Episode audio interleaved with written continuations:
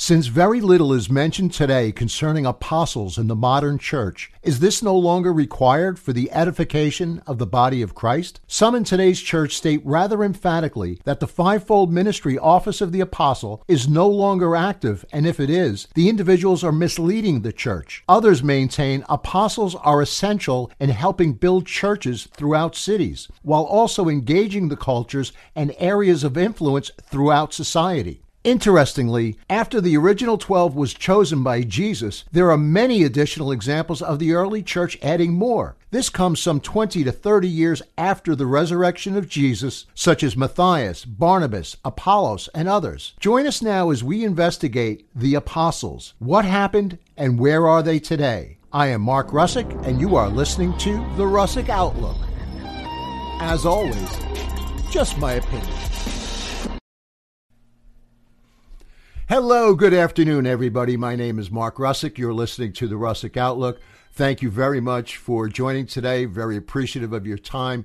As always, it is my hope and mission to give you information or present information that will help lead you to the truth depending upon the topic that we're talking about. And today, we're going to be breaking down an, an emphasis on the ministry of the apostle.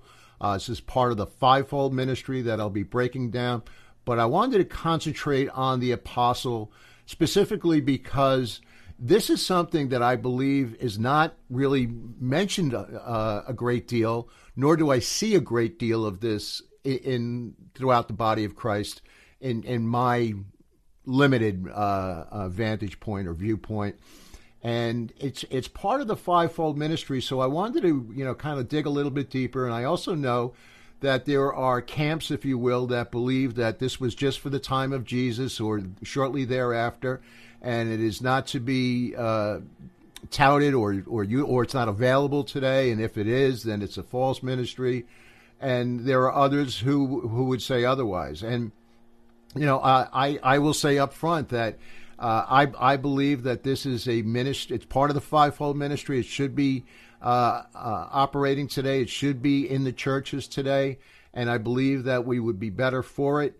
Um, but I, I, wanted to, you know, kind of, as always, I always try to, you know, give you both points of view, and, or at least let you know that there are uh, other vantage points out there. But ultimately, this is really leading to maturity in Christ, and we'll, I'll see, you'll see, I'll break this down for you uh, as the Apostle Paul laid it out in in the book of Ephesians and and really if you so if you're following me on video you see this uh, scripture up here now. And this is something that we're going to expand upon. We're going to go kind of a verse by verse uh, um, up through i think 16 but it begins with so christ himself gave the apostles the prophets the evangelists the pastors and the teachers. So we have these five ministry gifts. And I think pretty much most people would say, yeah, there's evangelists today, there's pastors today, there's teachers today. Uh, but I think uh, some people would hesitate when it comes to apostles, and some would also hesitate when it comes to modern day prophets. So we're going to be breaking this down. This specific broadcast will be concentrating on the apostle, but I, I really think that this is this is very important to to understand and to see what's going on, and are we operating in the fullness of what is available to us by Holy Spirit. Um, let me pause if, if you don't mind for a second. If you like information, if you could, please hit the like and the subscribe button that is coming across, or I, I say it's coming across. It, there's a graphic there, but you would have to, on whatever platform you're on, hit the like and the subscribe button. Comment if you have a comment, good or bad, doesn't matter. You know, let us know uh, what, what, what your thoughts are, and you know if you have some some interesting information that others could learn from and glean from, I'm all for it. Uh, so if you wouldn't mind, if you if you got something to say, by all means, do it. There's usually comments in YouTube and Russick Outlook and some of the other platforms, the podcast platforms. So please, by all means, and also if you wouldn't mind, uh, check out the russickoutlook.com and there's an email pop up when you join or when you get on this site. And if you sign our email list, uh, we'll get you up to date to current information, new topics when they come out as well as let you know about uh, our online Bible gatherings where we have a few a month uh, where we interact uh, th- through um, through online. Uh, yeah. I guess that's a little bit of redundancy, so pardon me, uh, but you get the idea. So at any rate, that that's it. Uh, but so let's get into this. Let's get into the breakdown of the apostle. Uh, again, the overall theme is, is the fivefold ministry, but this specific one is breaking down the ministry of the apostle. So let me, as I said, I'm going to now go on from Ephesians 4:11 through 13 as I opened up. So Christ Himself gave the apostles, prophets, evangelists, pastors, and teachers. And I give you the pause here. This is me. Why? Because the answer to why is is the following scripture. He answers it to equip His people for works of service, so that the body of Christ may be built up until we reach unity in the faith and in the knowledge of the Son of God and become mature, attaining to the whole measure of the fullness of Christ. So there you have it. So these gifts are given to us for to the body so that we be we may be equipped to do our works of service and come into the fullness and the maturation of who we are in Christ Jesus. So those are the reasons for the fivefold ministry. Maturation, I looked up the word, the definition. It is the emergence of personal and behavioral characteristics through growth processes.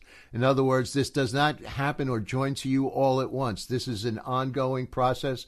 For those of you uh, who who have been around the word, or just, I, you know, most people, I think, you know, the way I feel, and I know so many others do. The more you get to know the Lord, the more you you get to dig into the Word of God, the more you realize how little you know. In other words, it's just such a deep, vast, rich resource in in, in, in your walk with Jesus that you know there you can just never you can you'll never arrive. I don't believe until we see Him uh, in in heaven face to face and maybe then we'll come into who we are. You know, we'll understand a lot more. Let me let me put it that way. So, maturity is an ongoing process, no matter where you are, and even you know, aside from uh, from what we're talking about with Jesus, maturity is still an ongoing process in our in our everyday lives, whether it's our our home life or with our children, our grandchildren, or or, or work life, uh, you know, or, or, or social and our neighbors it's it's always an ongoing process, and we always learn, hopefully, from each other and from each other's walks. So let me continue here. So, as I said, I'm going to now expand. We went up to verse 13. So, if you're following me on video, now the yellow highlights, I continue. So, as we, you know, reach the stature of the fullness of Christ, that we should no longer be children, tossed to and fro and carried about with every wind of doctrine by the trickery of men and the cunning craftiness of deceitful plotting.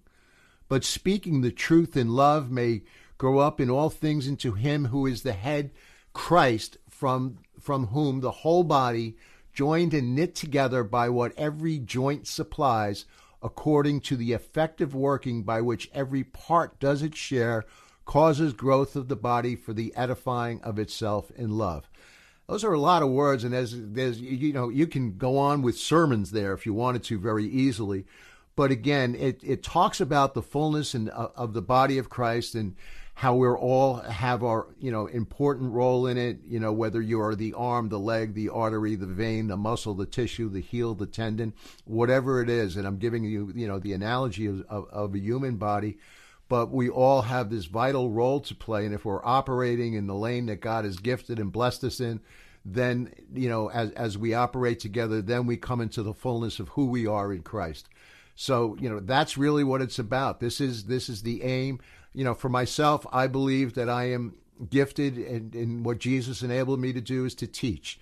And I believe that's one of the gifts that I, I am to operate in, which is why I'm doing what I'm doing because I, I am trying to teach and offer information that hopefully that you will, and I know many of you have because you've written me such kind words that you know you've learned from, you've grown from, and and hopefully then you share with others. And I in turn, I tell you, I learn from you. And you know, there's been many comments and stuff that's that's been sent back, and people have corrected me maybe where I where I was wrong, or showed me some uh, another side of uh, of the Bible or another side of some other books or information that I hadn't realized or I hadn't become aware of. So, you know, this is what it's all about. This is this is where we're you know where we're moving towards.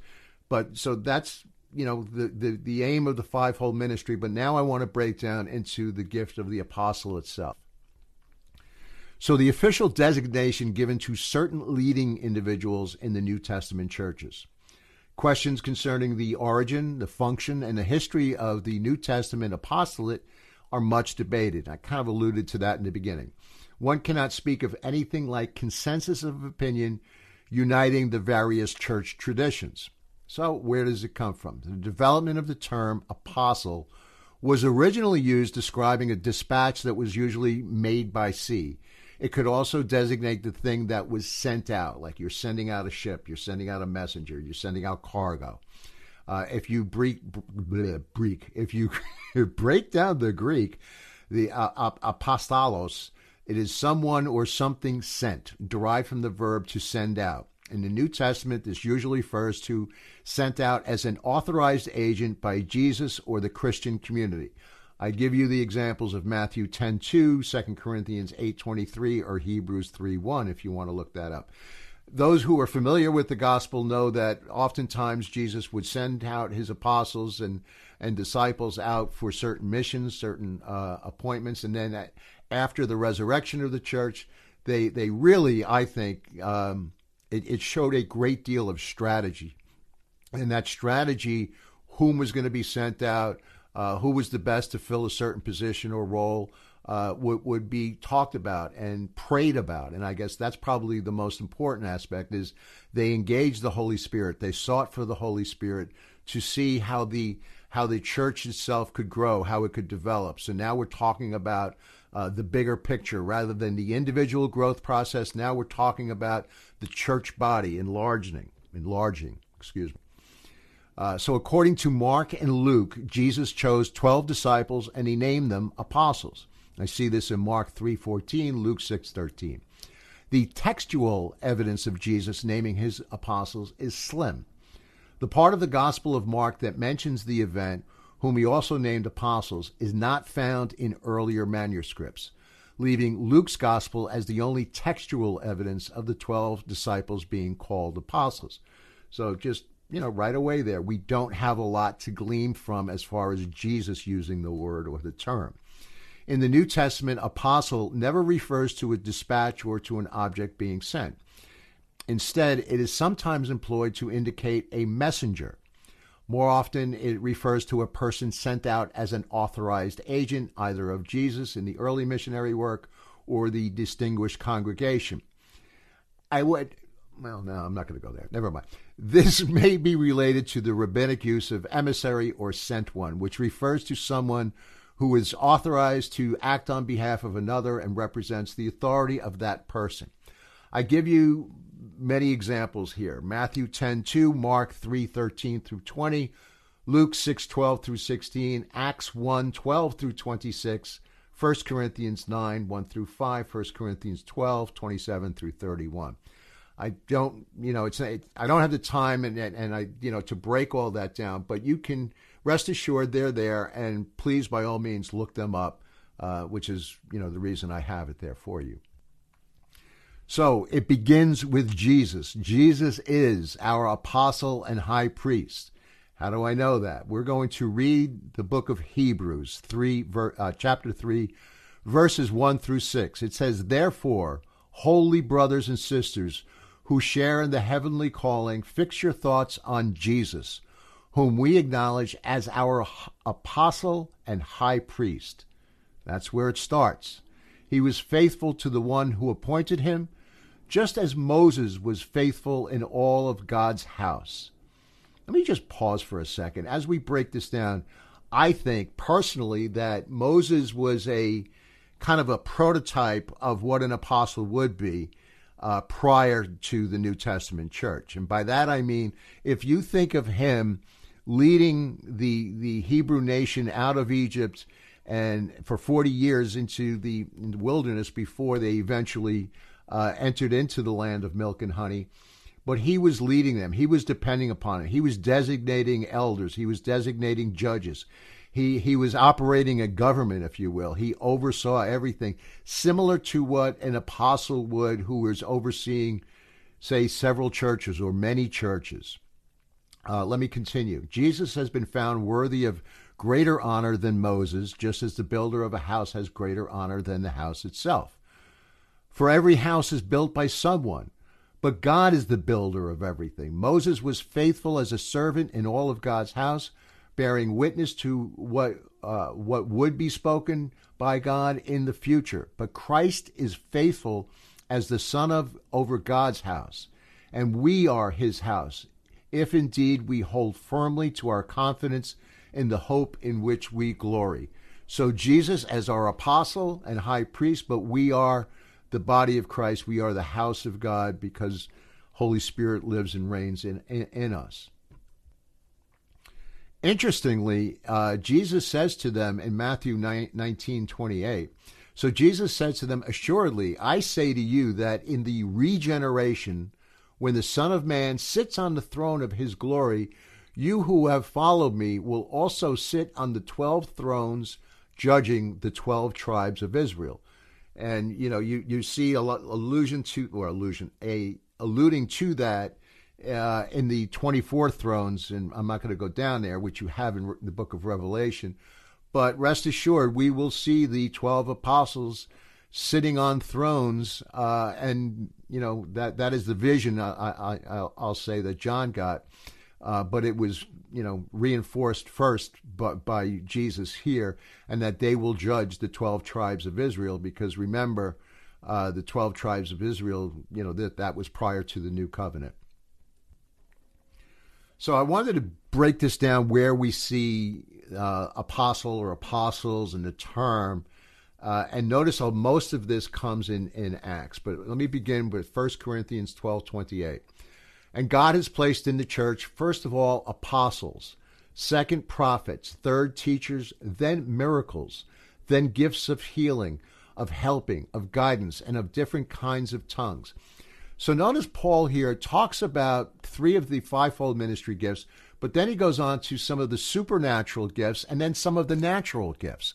So he's encompassing it all here apostles, prophets, teachers. Then he talks about miracles and gifts of healing. So those are your supernatural gifts by Holy Spirit. Then he talks about some of the natural gifts of helping and of guidance. And then last, another supernatural gift, the different kinds of tongues. So all different gifts offered by the Holy Spirit. Uh, but he begins with apostles, but also for those of you who say that, that well, the apostle, the, the ministry of the apostle was just for that time, then why does he go on afterwards and talk about gifts of healing and helping and guidance. Why are all those things, which we know are, are in motion today, we know are active today, then why, you know, there, there's nothing there that would suggest that you separate the apostles or the prophets, let's say, and welcome the others. No, nothing that I see anyway. So let me continue. Acts 1 2. Until the day he was taken up to heaven after giving instructions through his holy through the Holy Spirit to the apostles he had chosen. Acts 2:42. They devoted themselves to the apostles' teaching, to fellowship, to the breaking of bread and to prayer. Everyone was filled with awe at the many wonders and signs performed by the apostles. So here you have the apostles as the as the leaders of the of the early church after Jesus had resurrected, ascended to the throne, Holy Spirit has been sent. So this is the birth of, of, of the church age, if you will. And the apostles are help orchestrating and leading a, a lot of this. Uh, Acts 4, they were greatly disturbed because the apostles were teaching the people, proclaiming in Jesus the resurrection of the dead. And this points to, you know, the, the Sanhedrin and the, uh, and the high priests of the day because they were muscling in, if you will, uh, um, on their territory. Uh, but they were teaching the resurrection of Jesus. They were teaching life after death. Uh, they were teaching life conquering death th- through salvation in Jesus. Acts 4:33 With great power the apostles continued to testify to the resurrection of the Lord Jesus and God's grace was so powerfully at work in them all. So we see this and you know I, I guess what I'm emphasizing here is and you'll see a lot more of this after the resurrection and you know always being referred to as the apostles.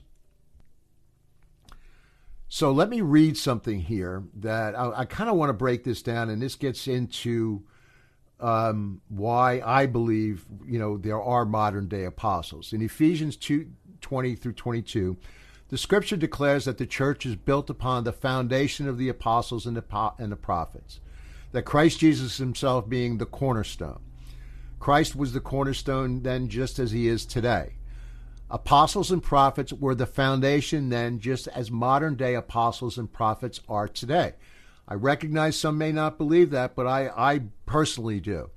This truth is underscored by the fact that God has given a primary foundational place in the church to the apostles and the prophets. Paul states that God has appointed in the church first apostles, second prophets, third teachers, then miracles, then gifts of healing, helps, administration, various kinds of tongues, which we just read. While some want apostles to disappear, there is never a call for teachers or administrators to cease to exist. Apostles remain in God's plan until he comes again. Paul wrote in 1 Corinthians uh, about 55 or 56 AD, at least 20 years after the crucifixion and the resurrection. This could in no way refer to the original 12 apostles. There needs to be no doubt for anyone with an open mind that the gift of modern day apostles is given to the church age. Paul offers further insight. By referring to this, when you read, you can understand my insight into the mystery of Christ, which in other generations was not made known to the sons of men as it has now been revealed to his holy apostles and prophets. Paul is saying there is a revelation that has been given now to his generation that was not given to the earlier generations. It was not given to the men of the Old Testament era. Rather, it was a fresh revelation and was received by the men in the current New Testament church age. What was the insight to which Paul referred? It was the startling, even unthinkable idea to Jews that Gentiles could become part and parcel of the body of Christ and become equal heirs of the kingdom. For those of you, you know, who are you know, followers of Jesus, this should be no big revelation, but this was some of the uh, challenges that Paul and others found when they were, you know, revealing to them that, hey, this is not just for, for Jewish people or the Hebrews, this was for all, this was for the Gentiles alike. And that's, you know, so important that you had strong men and women of God who would lead and, and, and proclaim the goodness of Jesus and the resurrection of Jesus and, you know, operate in their gifts as apostles. So I say, where are they in today's church? And because they're not limited to the 12, and I can even bear that out according to Scripture. Now, uh, granted, the original 12 formed the prototype of this gift, but as the church expanded, and as I said, as you as you kind of grew in Acts and beyond, Here's some examples. Matthias replaces Judas, Acts 126. Paul and Barnabas are added, Acts 14:14. 14. Apollos is added, 1 Corinthians 4, 6, and 9. Andronicus and Junia, Romans 16, 7. James, half brother of Jesus. He was a leader, Galatians 1:19. Keep in mind that he was not even a believer in his own half brother as the Son of God until he saw the resurrected Jesus then he became apostle, he became leader of the New Testament church in Jerusalem, into the city that Jesus wept over. His half brother wound up leading the charge there. And Silvanus and Timothy in 1 Thessalonians 1 1 and 2 6. And Epaphroditus, I believe, um, hopefully I'm pronouncing that right, in uh, Philemon 225. So there you have many other examples of New Testament apostles operating in the gifts well, well after the original 12. So I'd like to break down something that I found very interesting, uh, looking at modern day apostles and why we don't see a lot of them in the church today. And you know, I, I you know, I, I would say that that is to the church's detriment and you know why that is you know I'll, I'll, you know I can leave that for another day or you can contemplate it but I found a very interesting book by Joseph Mattera and it is called the the, the uh, well this I'm not sure if that's the name of it but this is the breakdown of what he would um, call the uh, apostolic versus the pastoral preaching model Uh, these are general principles. Some are overstatements regarding the two perspectives.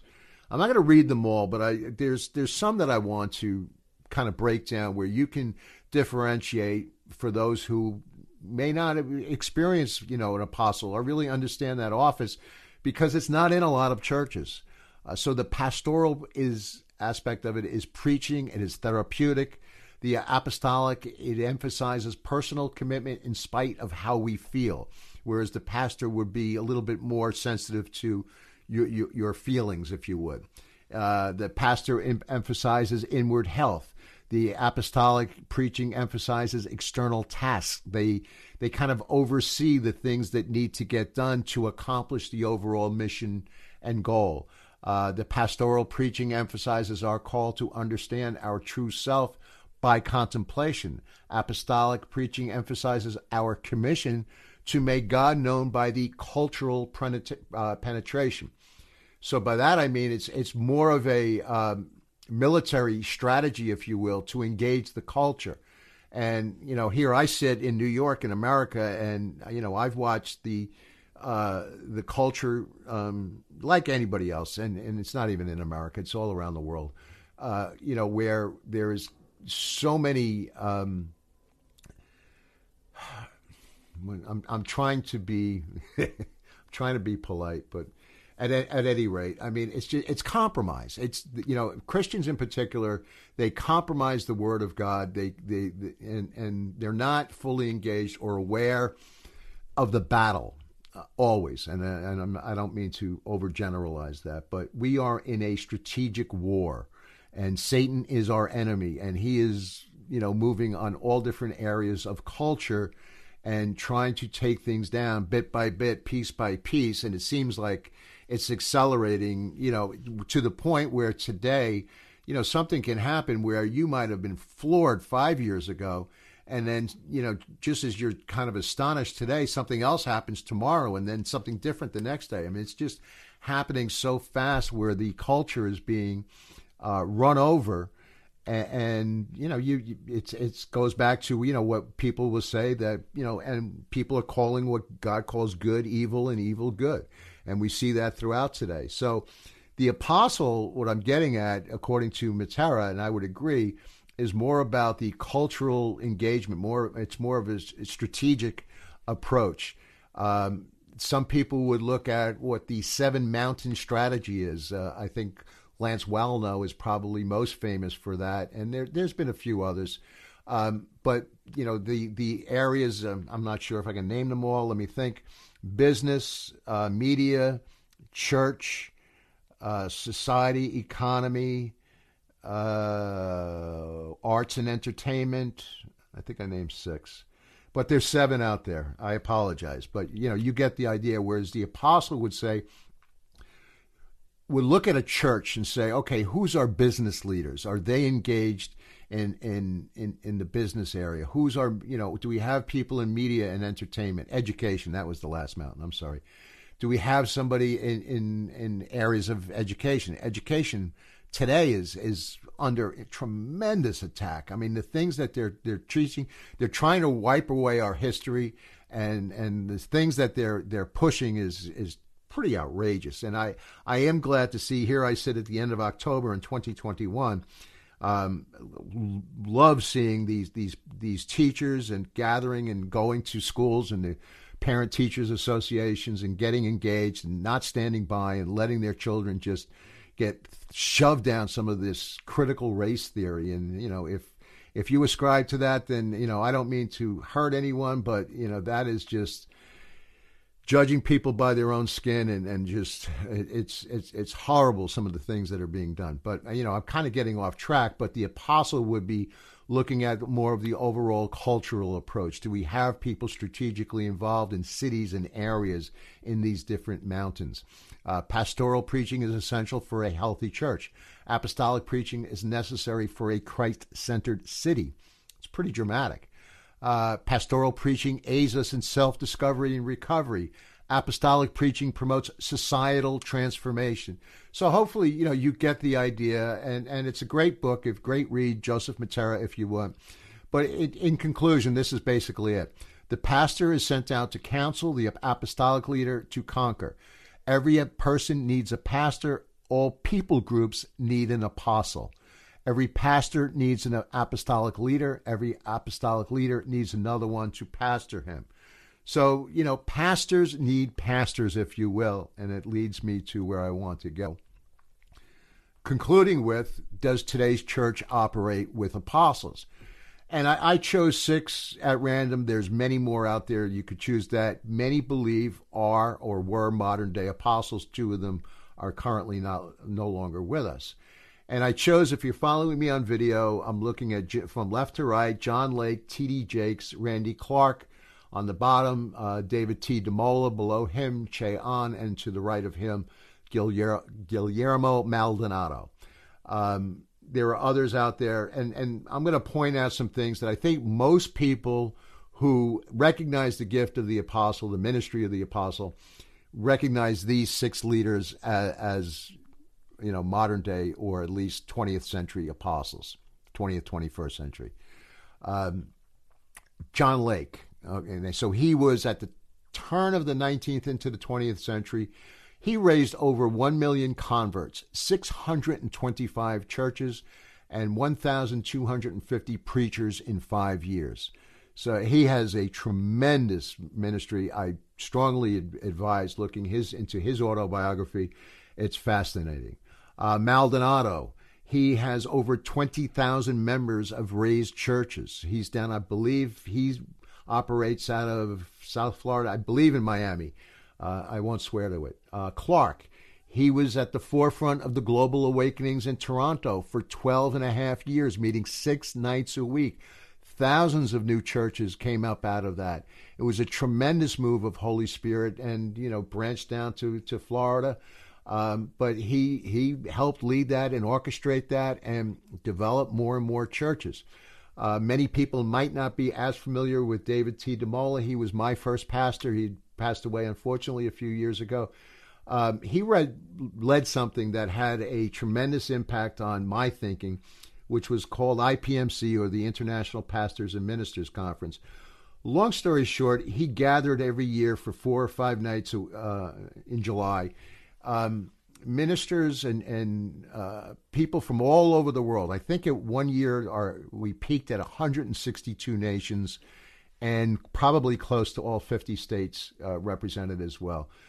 Um, but he he would gather these different leaders and they and they could be missionaries they could be ministers they could be teachers they could be business leaders they could be arts and entertainment he gathered them all in all the different gifts and areas to help edify and build up the church equip the church he you know he taught them practical not he himself he brought in people to help teach practical things like you know the importance of accounting and accountability and prayer um, he also uh, built up Covenant Ministries International and Advanced Christian Training Schools. Um, I know many people looked at him as an apostle. He was my pastor, but I was I, I was really taken by the impact that I saw. I think over seven years of, of being a part of, and I was, you know, I was involved in, in these gatherings, and it just seeing how built up and strengthened the people were, and a lot of these, they would come from third world countries, missionaries who, you know, I'm going to say 364 days a year or 360 days a year are, are very much alone. You know, they may have their wife or their spouse, or maybe it's a, a, a woman has their husband. I don't, you know, um, but but at any rate, you know, here they came, they got built up, and at, and at the same time, they were able to share and, and help build others up.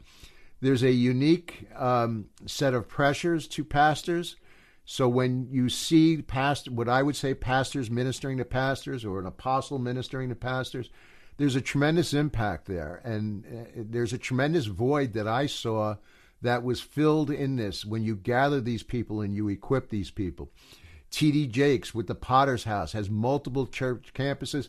He has a tremendous impact around the world. I mean, you know, there's so many. I'm, I'm, I'm I don't have all of his information, but I can tell you whenever he speaks or comes around and you know he's and you know all of these people what they would do behind closed doors that we'll never know and only God knows how they help others, how they help build up churches, young ministers, young uh, young pastors, and and or people operating in the different gifts, whether it's a prophet, a teacher, an evangelist.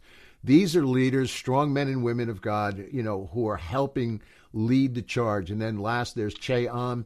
He started Her- Harvest Ministry International. He has over 25,000 affiliated ministries and organizations in over 65 nations. So these are some examples of, of you know what what is. I'm, I'm choosing a half a dozen, but I believe it's prevalent. It exists today. It's in office today, and I think the church itself would be strengthened if we had more and, and a greater acceptance and understanding and of how this benefits the church, how it benefits the body. Um, and and also let me just kind of point out, we're going back to IPMC. I recall many people would take their vacations that week because as these pastors and ministers came in, and we would, we, the church would fly them in, bring them in, pay for transportation, hotel, meals, everything. These people didn't have to pay for anything. Uh, and you can imagine if you're coming as a missionary or somebody from an oppressed nation. Um, and then let me also. All right, so when I was finish my thought, the the the people who would volunteer, they volunteer to serve. So they took time off their vacation and to serve and to drive these pastors and ministers to and fro and to bring them in, you know, maybe into their homes and and you know put them up or you know feed them lunch, dinner, breakfast. Um, so the body of Christ again was edified and strengthened through that. But the other thing that I wanted to point out, and it just occurred to me, was how important it is for uh, apostles to rise in certain areas of the world where we may not understand their pressures. And by that, I'm going to how about churches in Iran, China, Afghanistan, other oppressed third world nations where the gospel is fought against and you know you you, you could be murdered for it. Um, we don't necessarily understand what they're dealing with, specifically the challenges of engaging Muslims and, and, and others. So if we had pastors rising in in some of the Middle East countries and North African countries, um, and into the office of the apostles to help minister to these men and women according to their needs. So there's a void there, I believe, uh, and you know that's just my two cents. As I say, always it's you know this is my opinion. But I believe that we are strengthened and better off if we are operating with the, the ministry of the apostles and, uh, you know, we are. I believe these are some legitimate examples that I'm showing you. And, and I believe you'll see more and more, hopefully, as, as we grow. But to others who, you know, would say that it shouldn't be operating or it doesn't operate today, uh, we can respectfully agree to disagree. So let me close by, as always, thanking you. Uh, I, I hope this helped give you a little bit more of an insight into the ministry and the office of the apostle. Uh, and, and, and as always, please don't hesitate to email me with any questions or comments, suggestions. I'm always all ears, as well as prayer requests. And uh, again, for any of you who might be listening who do not know the Lord Jesus Christ, I implore you to please ask Him into your heart, or if you're not even sure, ask Him to make Himself real and known to you, and I promise you He will. He never fails. Uh, so thank you again for listening. Uh, this is the Russick Outlook. And remember, as always, just my opinion.